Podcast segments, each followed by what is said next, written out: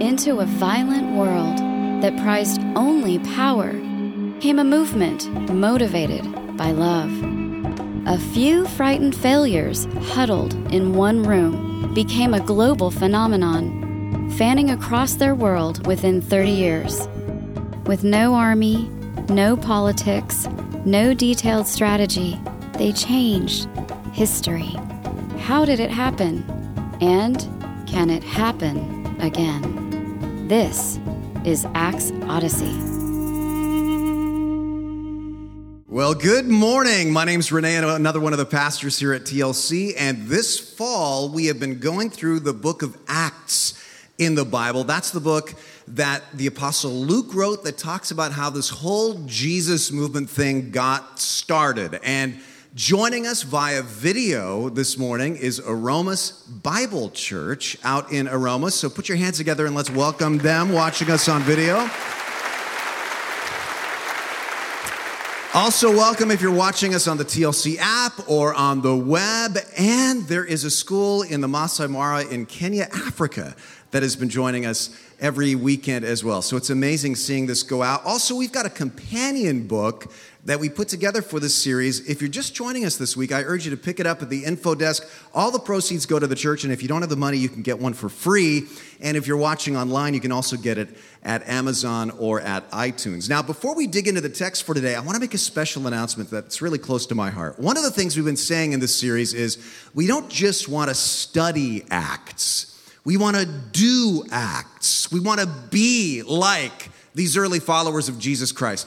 And one of the things that the book of Acts talks about them doing over and over and over again is ministries of compassion, taking up offerings to give to the poor and to the hungry. You see that happen repeatedly in the book of Acts. And the way we want to do it this month is collect donations for our local food bank, Second Harvest, and our own food pantry that gives out food each Wednesday. One thing I personally love about Second Harvest Food Bank down in Watsonville, frankly, is it's not a government agency. It is a completely locally owned and operated independent nonprofit food bank. Here's how it works.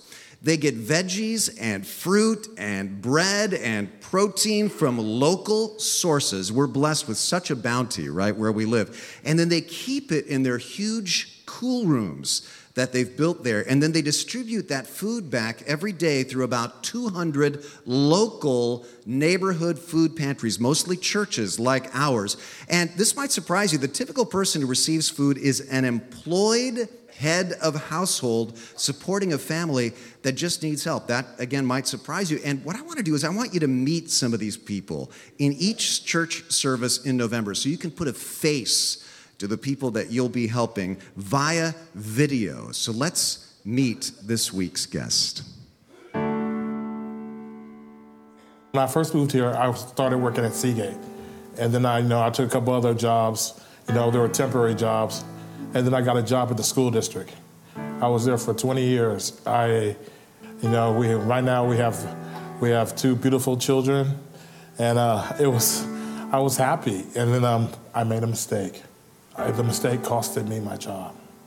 And the only thing I could do was just move on. I got a job with First Alarm, and uh, I've been working there ever since. It doesn't pay a lot. It doesn't pay anything near what the school district paid, but I was like able to lucky to find that job, and now I support a job. The job supports me, Joy, and my our two teenagers, and it's not enough sometimes. A lot of times, I make about seven hundred dollars every two weeks. You know, in Santa Cruz County, that's not enough, you know, and so I'm just, you know, fortunate for the food bank because I get to come here and get the stuff I need for them to feed my family, which is, you know, the, the, the breads, you know, the vegetables, the canned food so that I can give vegetables and make, make meals make, make wholesome meals. After I lost my job with the school district, I was, I was scared. I didn't know how to feed my family. I didn't know what I was going to do. It was just hard. So I can tell you, and uh, uh, I went on, I went on general assistance for a minute, and that gives you what five hundred dollars for the month. That is nothing. Luckily, my landlord was was was was caring enough. and was able to let me try to pay what I can until I got back on my feet. That's how long I've been living at that And spot. You struggle with bills all the time. We still, we do, we do struggle with bills, but we don't let that stop us from being a family.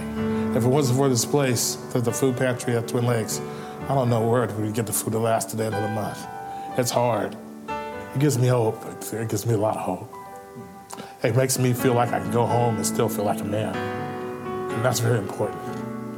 It makes them, I can, I can give them breakfast, lunch, and dinner. You know, it, might- it might not be the greatest dinners, but it's still a rounded out meal. Yeah, they, get, they get fruits, they get vegetables. And they, and they get pasta, and they get everything they need so that they can eat a decent meal. And I get that right here from the food pantry at Twin Lakes Church.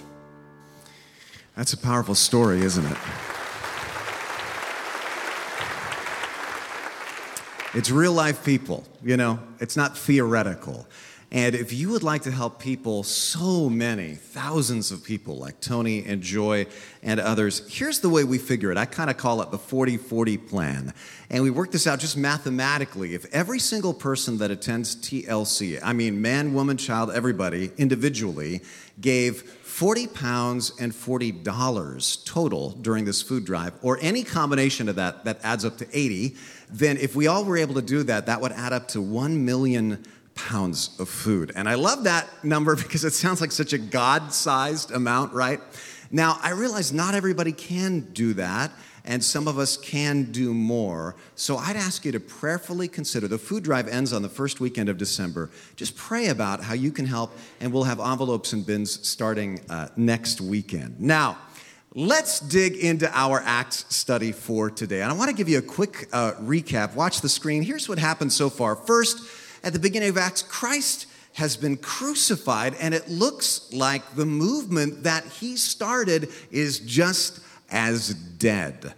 And then his frightened followers burst out of the room that they'd been hiding in with the news Jesus is alive.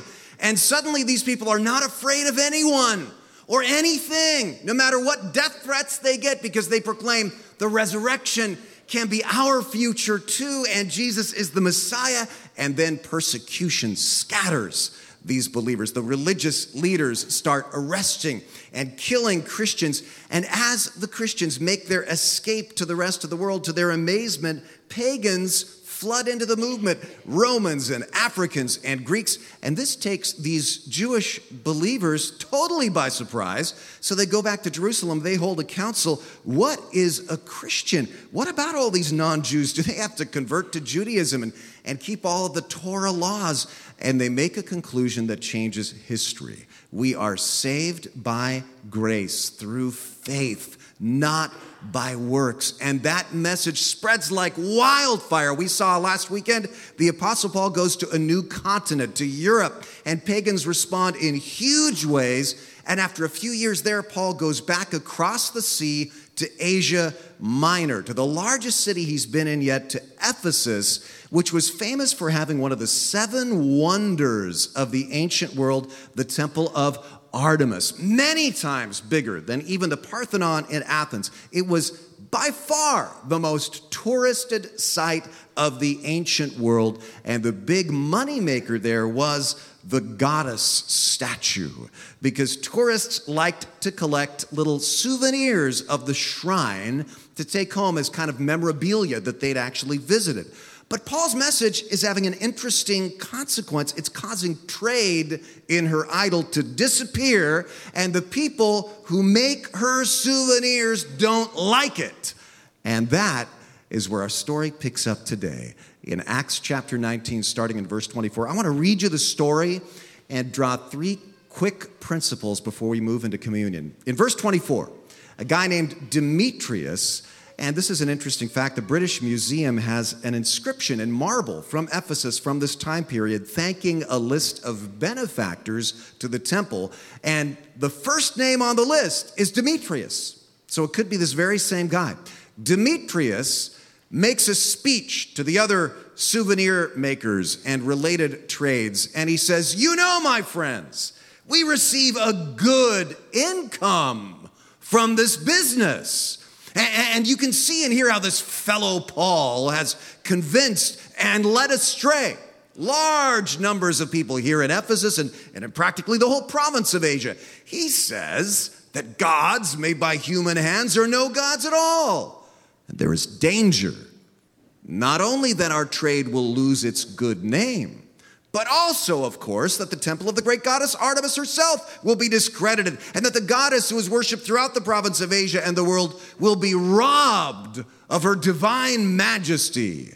And when they heard this, they were furious and began shouting, Great is Artemis of the Ephesians. And soon the whole city was in an uproar, and the people seized Gaius and Aristarchus, Paul's traveling companions from Macedonia, and all these people rushed into the theater together. And I want to show you something because archaeologists have unearthed the very theater where this happened. It seats about 25,000 people. And you can just imagine this is the very site of this Bible story.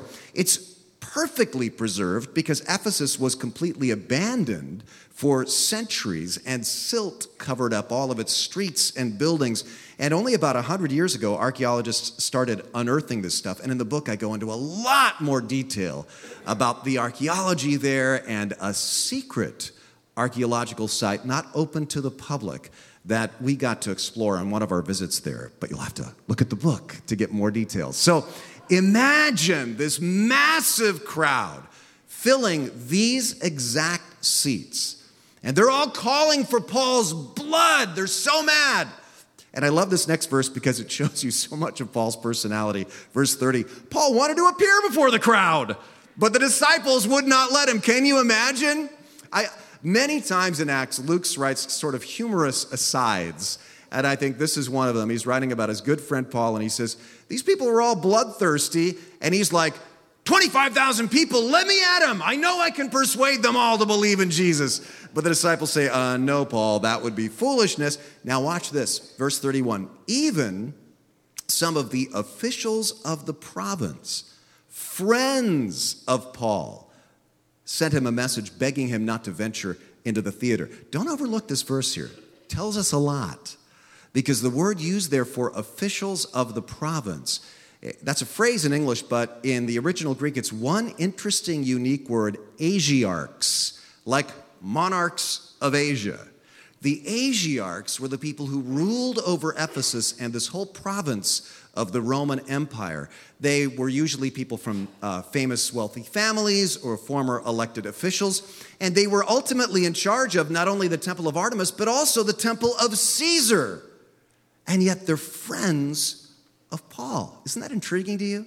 Even though Paul did not agree with their religion, did not agree with a lot of their politics, the Asiarchs who ran these pagan temples apparently did not find Paul to be belligerent. He even forged friendships with them. And is this not a great example for you and me? Especially in an election year. That shows me two things. Number one, you should be engaged, civically engaged. Paul was engaged in what was going on politically. He was not a political person, and yet he was making friends with these politicians. He kind of understood who the influences were. There's nothing wrong with that. And number two, you can actually still be friends with people you disagree with on fundamental levels. In fact, you should be. If you're going to live like Paul or live like Jesus, you should be because they both did this. All right, what happens next? The assembly was in confusion. Some were shouting one thing, some another. Most of the people didn't even know they were there. Luke says they shouted for two hours. Great is Artemis of the Ephesians for two hours, over and over. It's just, it's, it's like the Raiders games, I think. This is like the black hole is, has taken over Ephesus here. And again, imagine these same stands jammed with this mob, just echoing this chant for two hours. I think that's interesting because then the city clerk gets up and talks to them. I think he waited until they shouted themselves out. The crowd was flooded with emotion, right? They were flooded with adrenaline. And when somebody is flooded like that, it's pointless to try to reason with them. And so the city clerk very wisely kind of let, lets them go on and on for two hours, lets them get exhausted. And by the way, city clerk is not a great translation. We would call him the mayor. He was in charge of, of convening the city council meetings and everything. He was in charge of the town, and he was an Asiarch. So he was probably one of those friends of Paul. And he, he says a speech. To summarize, he says, Listen, we all know Artemis is great. So don't do anything rash. Calm down, everybody. Now look at this. He says, verse 37 You have brought these men here, though they have neither robbed temples, they've done no harm, nor blasphemed our goddess. Now, again, this is a very revealing verse. Don't overlook this. Paul apparently did not go around blasting Artemis. He didn't have marches against the temple of Artemis. He didn't carry around posters around town, down with Artemis of the Ephesians. All he did was preach a positive message, and the negative took care of itself. And this is so important for us as Christians. It is so tempting when something is going on in society to make our whole conversation about how we are against that or against this. Apparently, Paul did not do that because he realized part of his goal was actually to persuade these Asiarchs and the people they influenced to follow Jesus. So, why would he blaspheme their goddess? But somehow he was able to preach against idolatry and not cross that line. How? Well, here's how it works. I read about the scrub oak tree, the California scrub oak this past week. You're saying, where's Renee going with this? Listen, you get a lot of beautiful fall colors this time of year, right? From aspens up in the Sierra or from liquid ambers. We've got those on our street. The, not from the scrub oak. The scrub oak, though it's a deciduous tree, stays green all through fall, all through winter. You know when the scrub oak loses its leaves? In the spring. You know how it loses its leaves? The new leaves push off the old ones. That's how it works. And I read this and I thought, what a great illustration of how the spiritual life works, right? The new leaves push off the old one. In, in, Ephesus, it wasn't some big mob or storm or protest or vandalism against the temple that that, that blew away the appeal of the Temple of Artemis. It was the growth of new life in people's souls that just automatically pushed out the old. And the issue just took care of itself. And that is how the gospel works in people's lives. You don't have to go negative, you preach the gospel, and the rest takes care of itself. That's what Paul did. He apparently kept it positive. And then the town clerk says, Everyone, if you got a grievance against Paul, go to the courts. This riot is over. Now, why does God, speaking through Luke, take up 20 verses to tell us about a riot? This is huge. Listen, these days, both skeptics and Christians uh, are, are having a struggle trying to define what is real Christianity, right? There's kind of a kind of a battle going on over that. Many, many times when people tell me that they're not believers, I ask them, what do they mean? What do they not believe? And after they tell me, I often say, well, you know what? I don't believe that either. or when they tell me that they don't like church, I say, well, what is it about church that you don't like? And again, I often find myself agreeing with them. I say, well, I don't like it when churches are like that either. And see, that is the major struggle that is going on in Acts as the Christian movement is very young. What is real Christianity and what are its evil counterfeits, right? Well, in the first half of Acts, that struggle was against legalism, religiosity, moralism. And if you want to take notes on this, it's on the second page here of your, uh, of your message notes. The whole idea that, that God will only accept me or only truly bless me if I do these things or if I keep these rules, that's legalism. And the disciples decided at the council in Jerusalem in Acts 15 no, we are saved by grace alone. But if you only fought legalism, you'd miss half the battle. In the second half of Acts, the battle is on a different front. As Paul moves from the religiosity, legalistic, churchianity center of the world in Jerusalem and he moves into the pagan world, the struggle is against something else idolatry. Idolatry. And the way you pick this up is what was the major objection against Paul by Demetrius? Back in verse 26. He says, This fellow Paul says that gods made by human hands are no gods at all. Now, if you're following Acts and you look carefully, this is Paul's message in all of the pagan cities. Couple of chapters before this, in Athens, verse 29 of Acts 17, we should not think that the divine being is like gold or silver or stone, an image made by human design and skill. In Acts 14, the very first time Paul preaches to a pagan crowd, he says, We're bringing you good news telling you to turn from these worthless things to the living God. If you look at it, Paul always preached on idolatry to the pagans, and he always preached on legalism to the Christians coming out of a Jewish background. Fascinating. And we need to hear both today. Now, you might ask, well, are there really idols today? Do we really have to talk about idols now, Renee? We don't live in a pagan culture anymore. People don't believe in those old gods anymore. But idolatry is actually so relevant. Watch this. If you went to ancient cities, you'd see idols like this on every corner, and these are some of the ones that you would have seen. There was a goddess of food, there was a goddess of beauty and pleasure, a god of merchants and business people, there was a god of wine, a goddess of revenge, there was a god of music and art and drama and entertainment. And you look at that and you go, what superstitious people they were. But don't you see? They just admitted something that we don't admit. Really, they were just overt about something that we're covert about. They were just obvious about something that we're blind to. That anything, any goal, any activity can turn into a kind of salvation, a kind of God. We don't call it that today, but we're worshiping it. Look at those gods. Still today, Food can be an idol. Beauty and pleasure can be an idol. Business can be a god. Wine can be an idol or other substances. An obsession with revenge, some entertainer or entertainment can become an idol. See, what is an idol if it doesn't mean bowing down to a literal statue?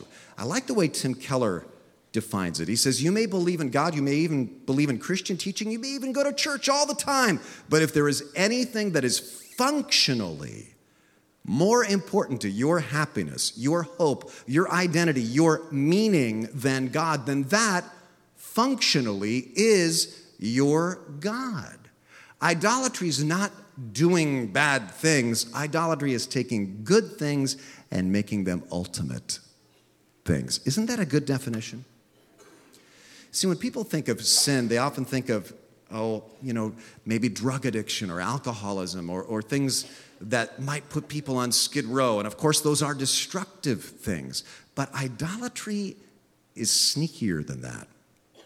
Because idolatry is taking things like family, your children, your parents' approval, your career, money, achievement, acclaim your moral record, pleasure, and making those good things ultimate things. Things you sacrifice everything else for. And here's how you can tell the difference. If you try to take something away from somebody and it's a good thing to them, they'll get sad or, or they'll get mad. But if you try to take something away from somebody and it's an ultimate thing, they won't just get sad, they'll go ballistic as you see here in Acts 19 in the riot. See, the language of idolatry, and we've talked about this many times, would be something like this Yes, I, absolutely, I believe in God, and that's super important to me, but if I only had that, then I'd really be happy. Ever think like that? I do. So, three quick observations about idols today. So we can all be on our guard against this. Jot this down. Number one, idols are everywhere. idols are, anything can become an idol. Sports can be an idol. Politics can be an idol. If you think, ultimately, my savior and the savior of this nation is, is politics, that's an idol because it's taking the place of your savior. There was an article written by somebody who lived in Boston, D.C., and New York. Show of hands, has anybody here lived in any of these cities, Boston, D.C., or New York? Several of you. All right. Well, see if you agree with this. This is not a Christian article at all, but they said they felt like the God of Boston is knowledge and education. The God of Washington, D.C. is power and influence. The God of New York is money. Because these are the gods that people sacrifice everything for. Now, I was thinking about this and I thought, what would the God of California be? And it's easy to look at cities far away and go, okay, yeah, I can see that about DC and Boston and, and, and, New York. But what about us? It's a little bit more difficult to, to think of us to think this close about Santa Cruz. So I thought, let me start with LA. You know, that's easy, right? And I, one thing popped to my mind the God of LA, I think, is beauty and fame. Would you agree with that? I mean, I used to live in Southern California. Everybody's getting nipped and tucked and wants to be famous all the time, right? So, what about here in Santa Cruz? I actually think it's different. I, I, don't. I really don't think it's physical beauty here. I don't think. No offense. But have you noticed this? Have you noticed how in LA, if you, has anybody here lived in Orange County or LA or San Diego, any, any place down there? People there, when they like pick up their kids from school or drop off their kids to school in the morning, they will not do it unless they are dressed to kill. And all the moms are wearing their LA uniform. They're all bottle blondes and they all kind of are wearing yoga pants or whatever. They all look exactly the same, right? Here, people pick up their kids from school in their pajamas. It's clearly not beauty here. That is not our God. It's not what we have to worry about, right? so, what is it? Well, it's interesting. I was reading a speech uh, given at a UC campus by Robert Bellah. He was a famous professor up at UC Berkeley. He died just a couple of years ago. He won the Pulitzer Prize. And he did thousands of interviews with people around Berkeley where he taught to determine what are they living for. In other words, what's their religion really? And that's how he put it. What's their religion? And here's what he observed about the culture there. I think this totally applies to Santa Cruz too, you know, Berkeley on the beach. And he, he believed that this was spreading to the whole country. He said, At the heart of our culture is radical, expressive individualism. Would you agree with that? And here's what he meant by that a restless and relentless pursuit of individual autonomy, a quest for the self stripping off the obligations and restraints imposed by others until at last we find the true self, which is unique and individual and entirely different from anyone else. Isn't that good? This is not a pastor, this is a professor at Berkeley. And how it applies to religion is this He says, Americans feel no one has the right to tell them who God is. No one has the right to tell them what to believe. They have the right to shape their own spirituality, their own faith. They have the right to worship, their, watch this, their own self designed religion. Now, what's another word for self designed religion? Idolatry. Isn't that exactly the definition of the very thing Paul says is wrong? Don't design gods of your own design, and skill. So idols are everywhere. It is just inescapable. And we all struggle with this. Christians struggle with this too. But idols are empty. They're, they're just empty. They do not satisfy. This week I was reading, uh, or rather rereading, an article about Ben Burtt. And uh, you may recognize that name if you're a movie fan. Ben Burtt created all the sound effects for all of the Star Wars movies, all of the George Lucas movies and more. Every squeak and pop of R2D2, every lightsaber swoosh, all of that was created by Ben Burtt, and he's won many Oscars, many Academy Awards for it. But the night he won this Oscar, he was going back to his car and he was putting it in his trunk when it slipped and crashed to the ground and broke into pieces. That very statue right there. And he says he felt like it was God tapping him on the shoulder and saying, Ben, look, there's your golden idol. There's everything you sacrifice for, but look at it. It's nothing. And he says that night he recommitted his life to Jesus. Now, in his case, that did not mean leaving his job. In fact, he's won several Oscars since then. But he says, I actually enjoy my job so much more now. I'm so much more relaxed about it because it's no longer my idol. Now, here's why idols are worthless. Paul says these worthless things, turn from these worthless things, away from them and to God. Here's why they're worthless. Here's why they're empty. Uh, Ernest Becker's a writer. He's another Pulitzer Prize winner, and again, not a Christian. I love to quote people who are not necessarily believers because that way you won't think this is all just Sunday school propaganda. This is stuff that, that people in general in society are noticing. He says, okay, so now that we don't believe in God as a society, and what he's meaning is we seem to be turning into more and more of an atheist or agnostic society, he says, what are we going to do? He says, we're investing our secular world, sports, sex, romance, work, watch this, with the same kind of devotion and spiritual significance that people used to give only to God and faith. Isn't that interesting? Even he notices it. And he gives one example romance. He says, We still need to know that our life matters in the grand scheme of things, but if we no longer have God, how are we going to do this? One way is the romantic solution. The love partner becomes the divine ideal within which to fulfill your life. So, all of our spiritual and moral needs that we have that used to be focused on God become focused on the individual. And he says, Here's the problem. If there's anybody in your life that you put basically in the place of God, that you rely on that much, watch this you will crush that person with your expectations, and they will crush you with their imperfections. It's so true.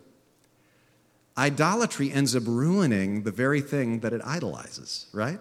It ends up ruining your relationship, ruining your experience at work, actually ruining how much you're enjoying your career because you're putting it on too high, because you're making a good thing an ultimate thing.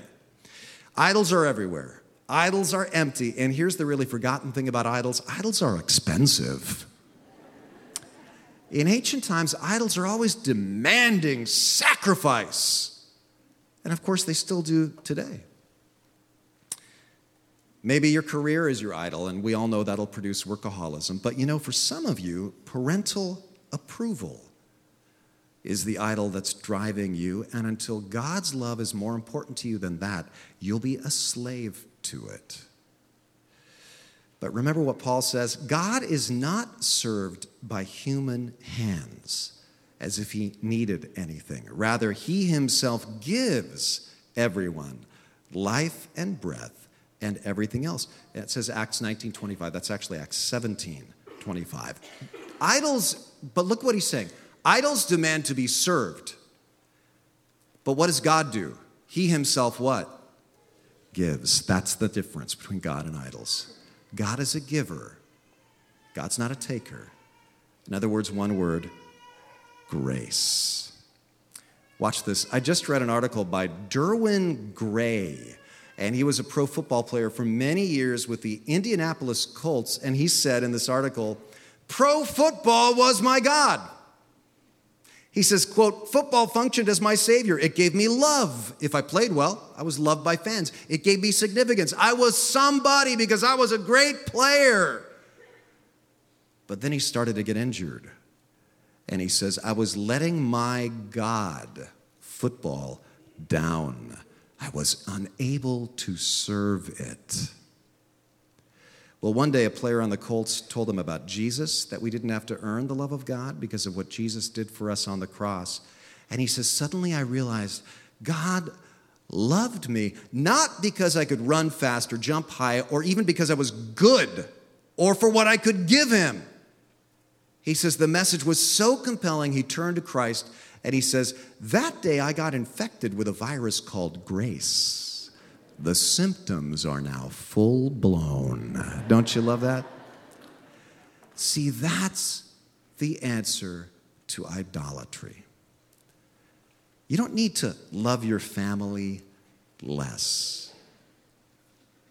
You don't need to love your work less.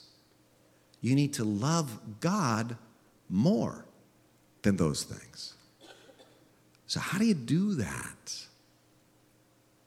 You can't go home and go, okay, I'm to love God more. I'm to try hard. Love God more. Right? Love doesn't work that way. You can't try harder. Here's the answer. You know, in the Hebrew scriptures, God compared idolatry to a spouse committing adultery. And he said to the idolatrous Israelites, Come back to me because I'm your husband and I love you so much. Well, watch this. When our church study tour was in Ephesus in the theater last year, I was doing a talk on this very story right in the theater where it took place. It was pretty cool. And as I made this point, that the answer to our drift away from God isn't trying harder, it's realizing that God loves us like a groom loves a bride. And when we see that, that's where we leave our idols behind and fall back in love with Him. And as I said those words, this bride and groom walked into the theater like a perfectly timed visual aid. And they were the only other people in the whole theater besides us, as you can see here in this picture I snapped with my phone. Because I, I, was not facing them. I was, my back was to them, and I was looking at our group, and they were facing this.